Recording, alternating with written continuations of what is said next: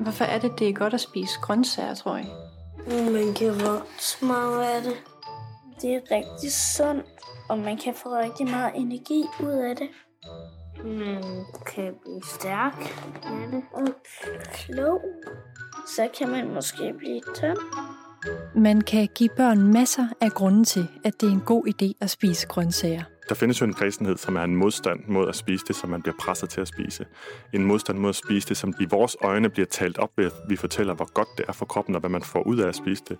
Men i virkeligheden taler vi det ned, fordi vi så fortæller en masse andre grunde til at spise det, end at det smager godt, som er det eneste argument, der virker hos børn. Når børnene ikke vil spise det, vi serverer for dem, så omtaler vi det ofte som kredsenhed.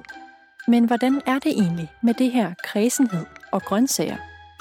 Det er det, det her afsnit skal handle om, kredsenhed, men set fra børnenes perspektiv. Det her er nemlig børnenes afsnit, og vi skal prøve at blive klogere på, hvad det egentlig er, børnene oplever, og hvordan vi kan vende deres forbehold over for grøntsager til lyst. Du lytter til andet afsnit af Fra Brok til Broccoli. En podcastserie, der skal hjælpe hele familien til at spise grønnere og få grønnere medvaner i hverdagen. Jeg hedder Anne Lundager. Det jeg allerbedst kan lide er tomater. Jeg kan godt lide at suge efter noget af det, og så har de en... Jeg tror, de har en lidt syret smag, jeg godt kan lide. Hende du hører tale her er Juliane på 8 år. I det her afsnit taler jeg med Juliane og hendes tvillingebror Mads om deres forhold til grøntsager. Hvad de kan lide, hvad de ikke kan lide, og hvordan de mener deres forældre prøver at få dem til at spise grøntsager. Og hver gang jeg får en tomat, så under 5 sekunder har jeg spist dem. Mads og Juliane bor på Amager med deres forældre Mette og Bo og deres tre ældre halvsøskende. Vi sidder i familiens lille tv-stue, hvor jeg har hævet dem til side efter aftensmåltidet i familien. Mens vi taler, kravler børnene lidt rundt i møblerne og bladrer i bøger, de har hentet ud i familiens bogreol. Det er bedst kan er gulerødder. Fordi mm, er den dejlige saftige, tror jeg. Og så er det altså smager det også godt for mig. Og så kan jeg godt lide, at, at de er hårde og bide i. Jeg tror nok, at jeg ikke er særlig vild med kogt broccoli. Og hvad med dig, Mads? Hvad var det for en grøntsag, du mindst kunne lide? Jeg kunne ikke lide tomat. Hvordan, hvordan føles det i din mund, når du får en tomat i munden? Jeg kan ikke sådan lide saften og alt det smag.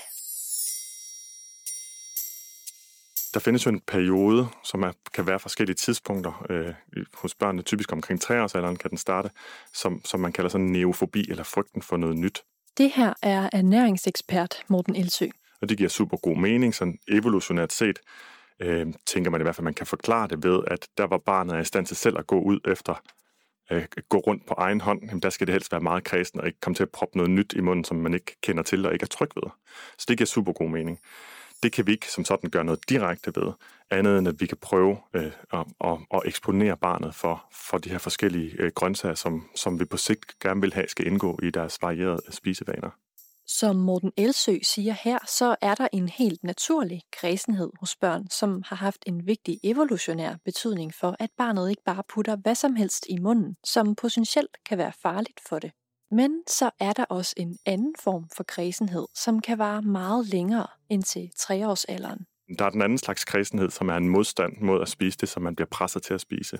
En modstand mod at spise det, som bliver talt øh, op i vores øjne bliver talt op ved, at vi fortæller, hvor godt det er for kroppen, og hvad man får ud af at spise det.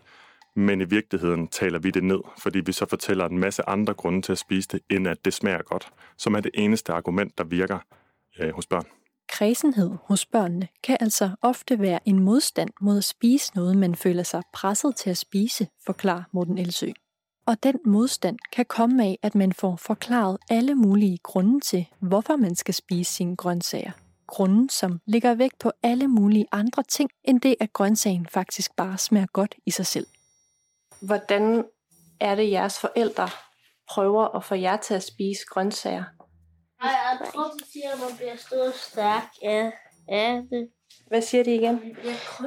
Man, man bliver stor og er og stærk, og så siger du også, at man bliver klog af nogle grøntsager, som broccoli. Og hvad mere sagde du? For eksempel spinat. Så siger de, vil du ikke have noget spinat, men bliver meget klogere af spinat. Og du kan, kom nu, du bliver meget klogere, og jeg vil ikke have spinat. Så selvom man bliver mega klog og stærk, så gider du simpelthen ikke have spinat? Nej, jeg tror ikke, man bliver klog. Det virker nærliggende, at det vil lokke børn til at spise mere, hvis vi, hvis vi fortæller, at de bliver stærkere eller hurtigere. Men de forsøg, der er lavet, der viser det sig netop, at, at når vi talesætter det sådan, så ryger det igen i pligtkategorien, tyder det på. Når børn får at vide, at hvis de spiser gulerødder, så bliver de klogere og bedre til matematik og til at løbe hurtigere, så spiser de faktisk færre af dem og har mindre lyst til dem, end når vi snakker om, at de smager godt. Så, så, det, øh, så vi behøver ikke det her sprog for at tale grøntsagerne op på den måde. I stedet skal vi vende vores fokus ind mod det sensoriske aspekt. Øh, hvad er det, grøntsager de kan, som ingen andre ting kan? Når man forsøger at tale grøntsagerne op med alle mulige fornuftige argumenter for, hvorfor det er godt at spise dem, så glemmer vi det eneste argument, der virker hos børnene, at det smager godt. Er der nogle gange noget, som dine forældre siger, at du skal, selvom du ikke har lyst ved bordet? Ja, så måske med spinat. Og, og sådan noget grøntsags blandet sammen med et eller andet, som jeg ikke kan lide. Hvad, hvad siger dine forældre så? Siger de, at du skal smage på det? Øh, ja, de siger sådan, kom nu, du bliver klog af det, alt muligt. Ja. Virker det så? Mm, mm, måske nogle gange, men, ikke, men virkelig ikke mange gange. Når man som familie sidder rundt om bordet, og ens børn ikke gider at spise det, man serverer for dem, uanset hvor mange gode grunde man giver dem til, at de skal, hvad er det så egentlig, der sker? Hvordan opleves den situation af børnene? Altså fra børnenes perspektiv, når forældre de prøver at presse dem til at spise noget, som de ikke har lyst til, så er der altså nogen, der prøver at træde på dem. Der er nogen, der prøver at øh, fratage dem deres selvbestemmelse, og især deres ret til at bestemme over egen krop. Og det er der sådan set ingen af os, der har lyst til. Og når jeg siger det på den her måde, så tror jeg også, mange vil tænke, hvis der var nogen, der gjorde det ved mig, det ville jeg altså også synes var ubehageligt. Og det er oplevelsen hos børn, det er, at der er nogen, der prøver at, at tvinge dem til noget, som de ikke har lyst til, og faktisk tvinge dem til at proppe noget i munden, som de ikke har lyst til, som er ret grænseoverskridende, øhm, og, og, og træder lidt på, på, på, på, på barnets sådan, værdighed og, og, og øh, egenrådighed. Så det er, en, øh, det er noget, som faktisk er ret voldsomt, og, og er sådan et mini-overgreb, afhængig af, hvor, hvor meget man presser på det kan lyde lidt hårdt at få det at vide som forældre, men det er vigtigt at forstå, at det faktisk, for, altså fordi det forklarer, hvorfor barnet kan have en meget, meget stærk modreaktion, når man vælger den tilgang øh, som forældre, hvilket man typisk gør, udelukkende fordi man ikke har andre redskaber, og man tror, det virker. Men hvad skal man så stille op som forældre, hvis man gerne vil have sine børn til at smage på grøntsagerne ved bordet, men uden at det bliver med pres og tvang, og uden at det bliver grænseoverskridende for barnet? Det er vigtigt at forstå, at børn de, de skal nok spise, hvis de er sultne, sådan generelt. Øhm, og at det ikke hjælper på noget tidspunkt at presse. Øhm, pres, det øger ikke appetitten, men det gør hygge. Og det kender vi også fra os selv, at vi jo egentlig får lyst til at spise, når det er hyggeligt øh, at være omkring bordet. Så vi kan sørge for, at vi i hvert fald ikke ødelægger vores børns appetit ved at presse dem og ved at overvåge dem. Altså det her med sådan at have øjnene og opmærksomheden over på vores børns øh, tallerkener. Det mærker de. Og, øh, og derfor giver det mening for det første at sige, jamen, der skal jeg ikke være, jeg skal blive på min egen tallerken. Første step handler altså om, at vi skal blive på vores egen tallerken og lade børnene have deres tallerken i fred. Og en måde at anskue det på, som jeg synes giver mening i rigtig mange sammenhænge, det er at se på, at der er en, en ansvarsfordeling, som, som er ret klar, hvor vi som forældre har ansvaret for, hvad der bliver serveret, hvor det bliver serveret, og hvornår det bliver serveret. Men så slutter vores ansvar der. Der starter barnets ansvar så, og barnets ansvar er, hvad det spiser, hvor meget det spiser, og i hvilken rækkefølge det spiser, hvis det overhovedet spiser noget. Vi har overhovedet ikke ansvar over på den side af bordet. Det er altså barnets ansvar. Man må gøre sig bevidst om fordelingen af ansvar. Og vores ansvar som voksne slutter, når vi har serveret maden for børnene. Og når vi virkelig erkender det, så kan vi give slip. Så kan vi give slip på at presse og overvåge og måske også lave restriktioner, som er det modsatte. Hvis man har et barn, som man synes spiser for meget, måske bare fordi man synes, barnet virker glupsk ved bordet, eller man selv har en frygt for, at barnet bliver overvægtig, måske også allerede er lidt rundt, jamen så vil man have den modsatte tendens til at presse, nemlig at sige, nu skal du vist ikke have mere. Og der går man også ind og underminerer barnets eget øh, egen sult og sultrespons. Og man fortæller også barnet, at øh, uanset hvad, så kan det mad, du har foran dig, det kan der være nogen, der tager fra dig. Og det er egentlig en god måde at lære børn at skynde sig at spise rigtig, rigtig hurtigt, så snart der er mad, uden at lytte til kroppens signaler. Så først og fremmest skal man vide, hvor ens ansvar øh, starter og slutter som forældre. Hvad så, når man prøver at lokke maden i sine børn ved for eksempel at sige, mm, når man tager en bid af sin egen portion mad? Virker det, eller skal vi egentlig bare lade være? Det kan sagtens inspirere, men jeg vil, jeg vil, jeg vil opfordre til, at man ikke overdriver det, fordi det kan også virke um, uægte og uautentisk over for barnet. Øhm, og, og det kan også være, at man på det tidspunkt igen egentlig ikke er i gang med at nyde sin egen mad, men er i gang med at foregive og overdrive for at lokke barnet til at spise mere. Og, og, og selvom den mission kan lyde god, så er vi igen ude i, at man har, man har overskrevet sit eget ansvarsområde. Så det der med at foregive, at man selv nyder maden ekstra meget, for at få børnene til os at smage på den, det skal vi måske også bare droppe og indse, at børnene altså godt kan gennemskue vores dårlige tricks. Det vil altså også sige, at det får man noget ud af som forældre. Det er faktisk ikke særlig rart at sidde og sluge sådan et måltid mad, mens man, ens opmærksomhed i virkeligheden er over hos børnene. Og det kan være nemmere, når jeg siger, bliv på din egen tallerken, at man så faktisk rent faktisk er mere opmærksom på, hvad man selv spiser, hvad man selv har lyst til, og hvordan det smager, og hvordan det føles i munden. Så man gør det faktisk for sin egen skyld. Men derigennem bliver man også en rollemodel for sit barn, hvor det er naturligt, at man, man er optaget af det, man sidder og spiser, og man faktisk er en lille smule mere mindful omkring det, i stedet for at være optaget af, hvad andre laver ved bordet.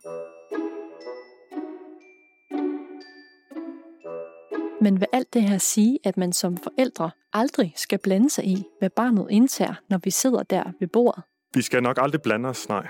Fordi så går vi over på den anden side af, hvad der er vores ansvarsområde. Og hver gang vi så prøver at lokke, så kommer det også ind som et pres, som siger, hvis der er nogen, der prøver at lokke mig til at spise et eller andet, det behøver man ikke at gøre med is. Så det må altså betyde, at det så godt smager det ikke. Det smager måske faktisk ikke særlig godt, siden at der er nogen, der prøver at lokke mig til at spise det. Så det skal vi også holde os fra. En ting er, at vi skal væk fra børnenes tallerkener og blive på vores egne, og faktisk bare lade være med at blande os i, hvad der foregår på den anden side af bordet.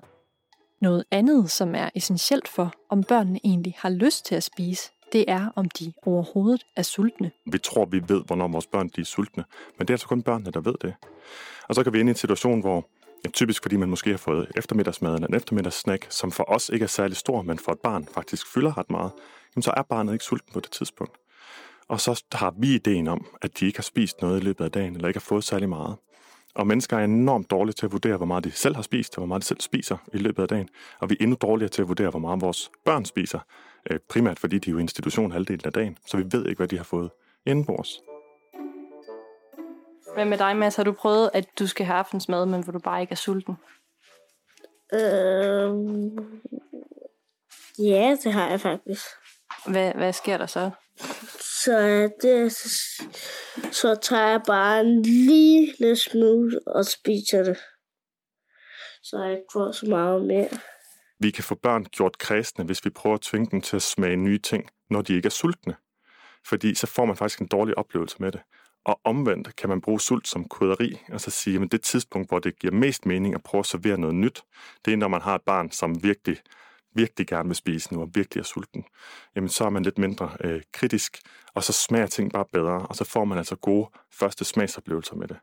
Så hvis vi serverer maden for børnene, når de er sultne, så vil de altså være meget mere tilbøjelige til at smage på den. Vi har vendet os til, at vi spiser på bestemte tidspunkter, ikke særlig meget styret af vores sult og vores mæthed.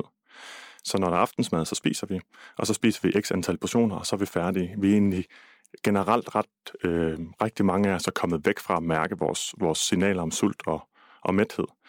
Men det er børn altså ikke. Så de kan sætte sig ned til bordet uden faktisk at være sultne, fordi vi har sagt, at de skal sætte sig ned, og vi har ikke overblik over, hvad de egentlig har spist i løbet af dagen. Så vi, vi tror, at de er sultne, men at de nægter at spise, og i virkeligheden så lytter de til deres egen krops signaler.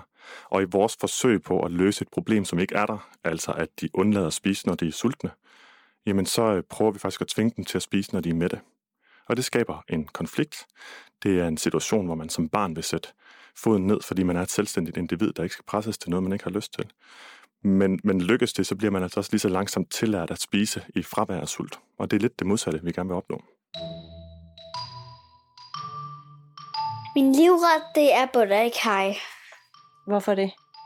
Fordi at øhm, jeg synes, det smager rigtig godt kajen og risen, og så synes jeg også, bollerne, det er noget af det bedste. Og Mads, hvad er, hvad er din yndlingsret? Mm, kød i kaj. Også boller i, i, i kaj.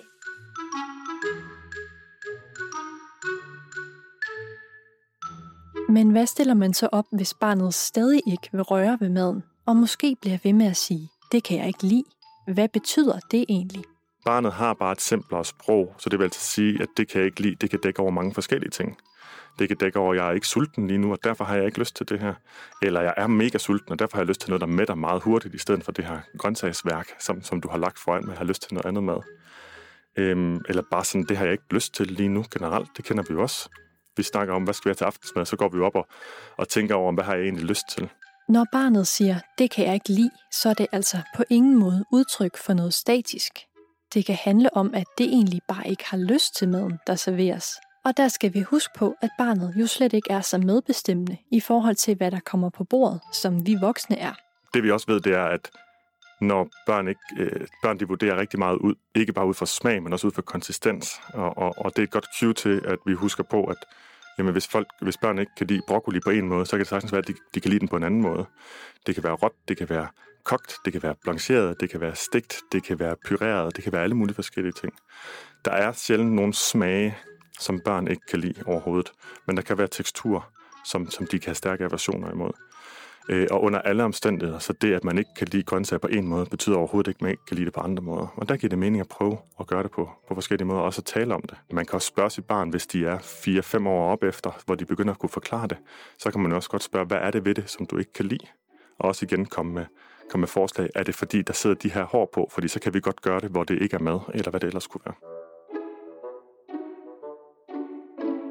Der hjælper det også at huske på, at, at, at passe på med, at bilde sig selv ind, at ens barn er kristent. Fordi det lyder netop som sådan en statisk situation, som noget, der ikke kan ændres.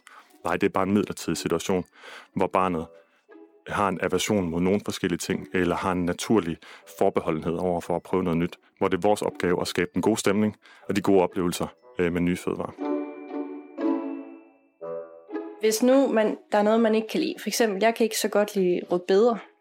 Hvad, hvad har I nogen råd til, hvordan jeg kan lide det?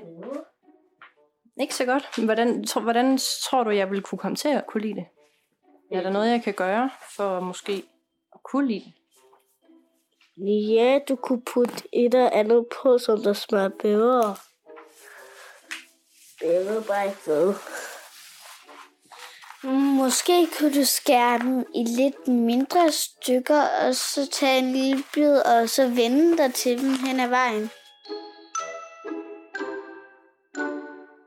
Noget af det, der kan være den største sådan, udfordring, når man gerne vil have, at ens barn skal prøve nye ting af, det er, at man gerne vil have, at de skal, de skal gøre det nu.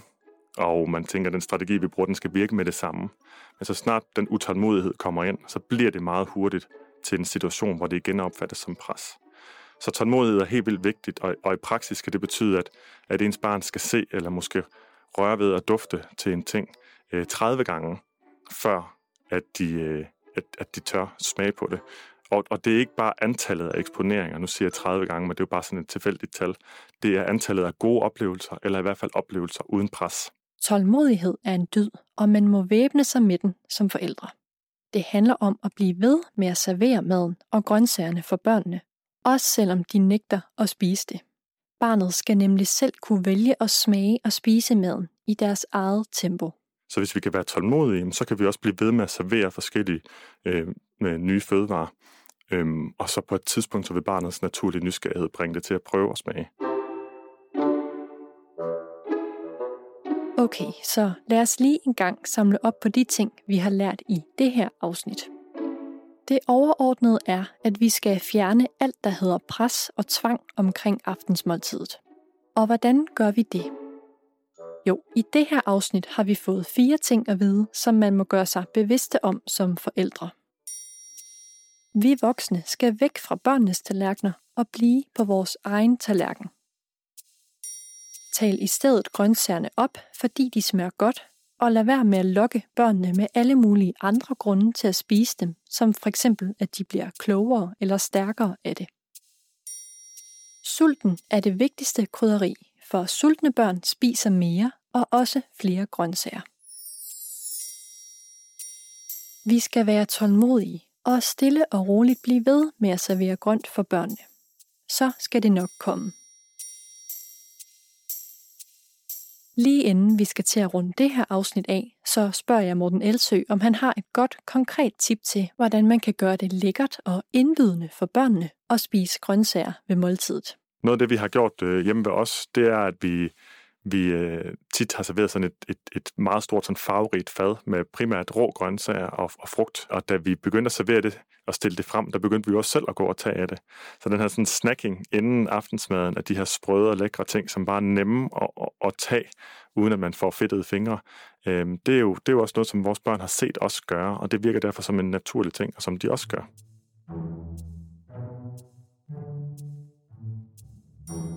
Nu har vi hørt meget om kredsenhed i det her afsnit, men for en god ordens skyld skal det lige pointeres, at forældrene til Juliane og Mads, Mette og Bo, faktisk ikke mener, at de oplever et problem med kredsenhed hos børnene.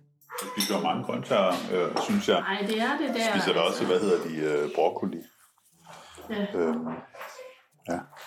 Det er tilbehør, det er rigtigt. Det, det, altså, det, det er tilbehøret, som vi vi laver tilmaden, de, de tager af, og, og det, de får inden måltid, som er sådan noget knæk og grønt, det, det, det er stadigvæk det, vi holder fast i, jeg synes, det fungerer. Når jeres forældre laver noget mad med grøntsager, hvorfor en ret kan I så bedst lide? Gylderedskage nok. Ja. Det er den bedste ret med grøntsager. ja, det er det nok. Næste afsnit skal handle om hverdagen og om vaner. Hvilke vaner i forhold til madlavning kan man sidde fast i, og hvad kan vi gøre for at ændre dem? Vi ved, at det vi har øh, oplevet og har set i vores barndom, i den familie, vi vokser op i, det er ret sikkert det, vi reproducerer i vores eget liv. Så det er utrolig vigtigt at være bevidst om vaner, og være bevidst om, at de kan være svære at bryde. Det er Trine Krabs fra Frugtformidlingen, du hører her. Hende kommer vi til at høre meget mere fra i næste afsnit. Du har lyttet til andet afsnit af serien Fra Brok til Broccoli. Podcasten er produceret af Munk Studios København for Frugtformidling. Redaktør er Karen Albertsen. Optagelse, tilrettelæggelse og redigering er lavet af mig, og jeg hedder Anne Lundager.